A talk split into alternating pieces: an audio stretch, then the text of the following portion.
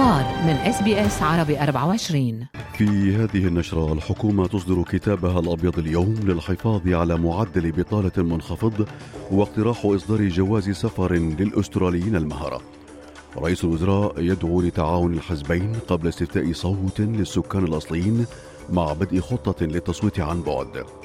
البطريرك مار بشارة بطرس الراعي يختتم زيارته الرعوية إلى أستراليا. وزعيم المعارضة في إسرائيل يائير لابيد يطالب بعدم السماح للسعودية بتخصيب اليورانيوم.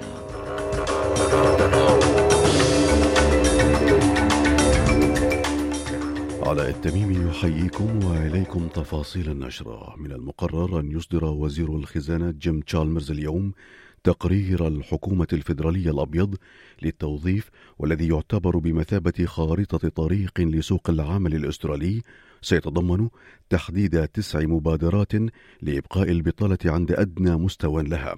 يأتي ذلك فيما خصصت الحكومة الفيدرالية حوالي تسعة ملايين دولار لدعم طرح إصدار نظام جواز للعمال المهرة يهدف إلى تسهيل ربط العمال مع الشركات المحتاجة لمهاراتهم.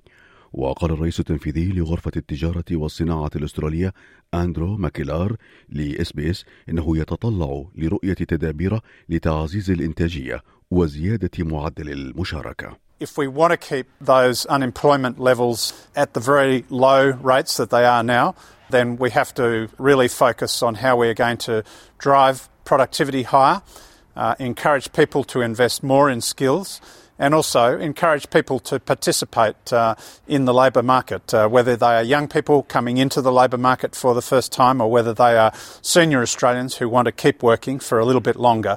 Uh, that's going to be absolutely essential. في شأن محلي آخر يبدأ اليوم التصويت عن بعد لمنح صوت للسكان الأصليين في البرلمان في جميع أنحاء أستراليا فيما سيتواجد 61 فريقا في المناطق النائية من البلاد لتغطية 750 موقعا للتصويت في الفترة التي تسبق الاستفتاء في الرابع عشر من شهر أكتوبر تشرين الأول القادم. يأتي ذلك فيما طالب رئيس الوزراء أنتوني ألبانيزي أمس بإظهار المزيد من الشراكة بين الحزبين في الاستفتاء ملتزما بتشكيل لجنة برلمانية مشتركة بين الحزبين للإشراف على التشريعات المتعلقة بالهيئة الاستشارية للصوت عند نجاح الاستفتاء.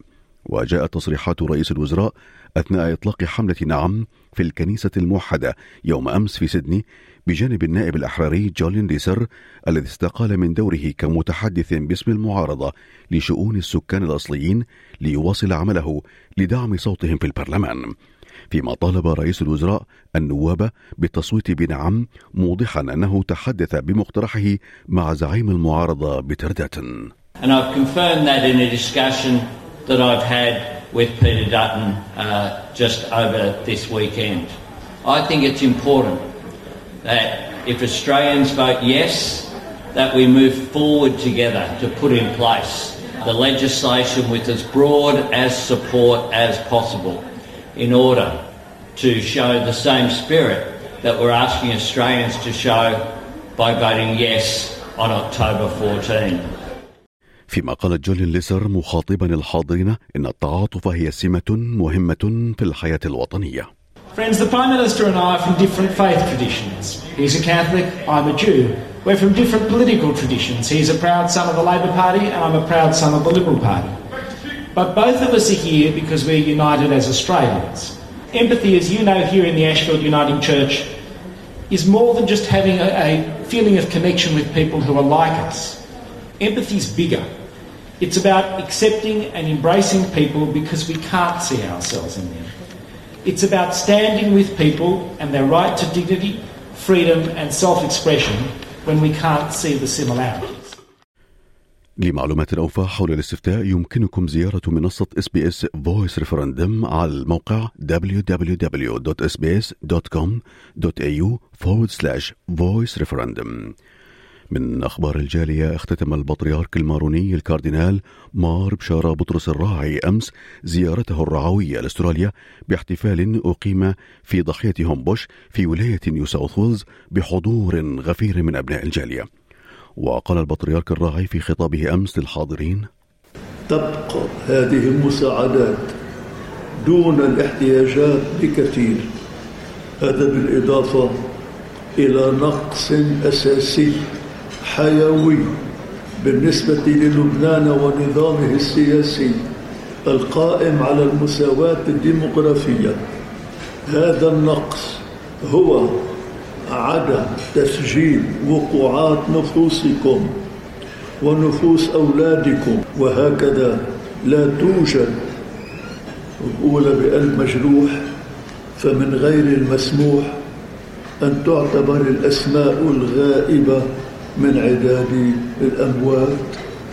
في شأن آخر يستضيف الوزير الفيدرالي لإدارة الطوارئ موراي وات اليوم القمة الوطنية للتأهب, للتأهب لحرائق الغابات في العاصمة كيمبرا بحضور ممثلين عن حكومات الولايات والمقاطعات لبحث استعداد البلاد لمواجهة أي حرائق محتملة تحاشيا لما وقع من حرائق للغابات في صيف الأسود عام 2019 وقال وات في تصريح له لشبكة ABC امس انهم بصدد التفكير بانشاء خدمه مجتمعيه وطنيه لمكافحه الحرائق.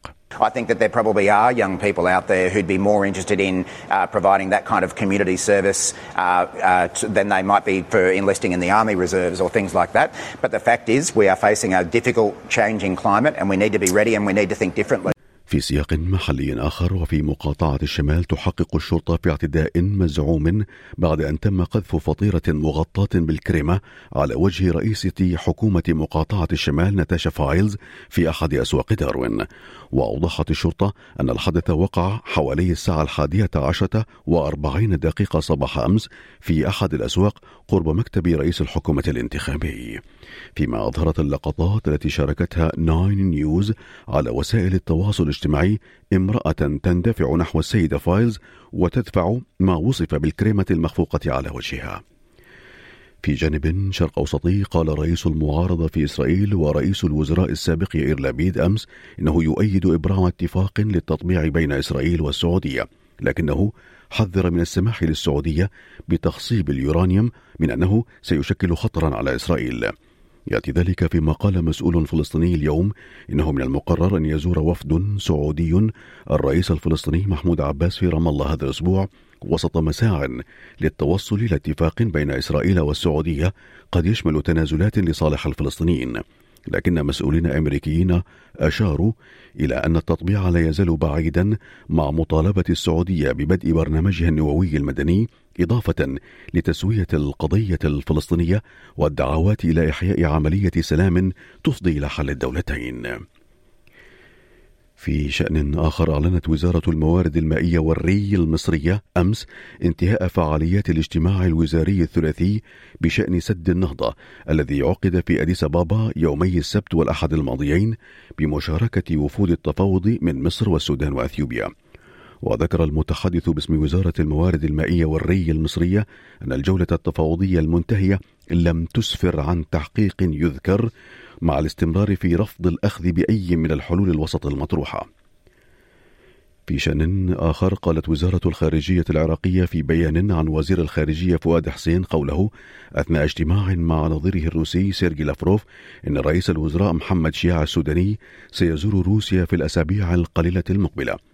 هذا واجتمع وزير خارجية العراق مع نظيره الروسي على هامش اجتماعات الجمعية العامة للأمم المتحدة في نيويورك فيما كشف وزير خارجية روسيا عن حرص بلاده على تطوير العلاقات الثنائية بين البلدين مشيرا إلى تطلع بلاده إلى زيارة السوداني إلى موسكو خلال الأسابيع القليلة المقبلة. في شأن آخر وصلت المجموعة الأولى من الأرمن الذين كانوا يسكنون ناغورنو كاراباخ إلى أرمينيا بعد أيام من سيطرة أذربيجان على الإقليم.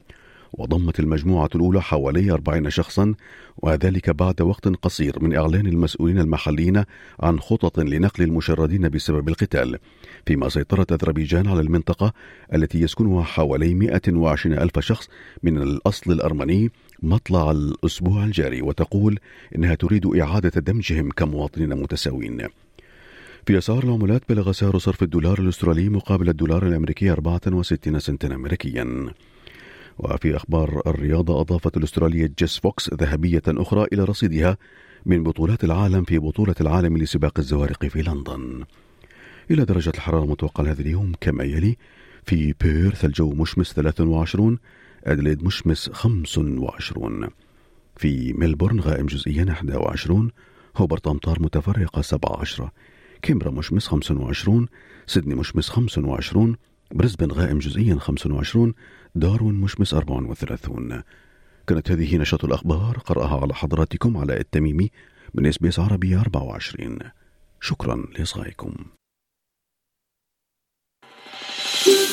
هل تريدون الاستماع إلى المزيد من هذه القصص؟ استمعوا من خلال Apple Podcasts، Google Podcasts، Spotify أو من أينما تحصلون على البودكاست.